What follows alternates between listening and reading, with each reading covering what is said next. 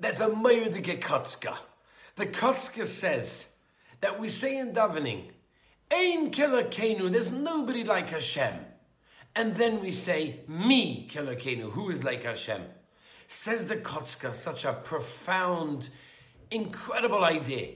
He says the very first step is to realize there is a Ribbono Shel Olam. There's no one like the Ribbono Shel Olam. There is only one Hashem. And then, after that, we can then ask questions. And we can say who's like Hashem.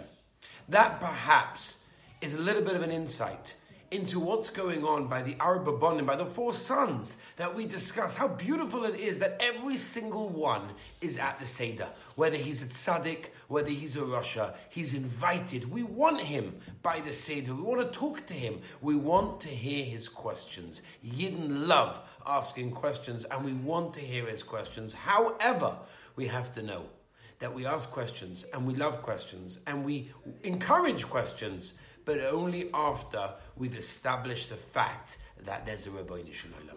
That's. Seder night is establishing the fact that there is a Ribbono Shel Olam. Questions, I'm sure we'll ask. Of course we'll talk about. But establish, put into your heart the Gavaldige Koichas that there's a Ribbono Shel Olam.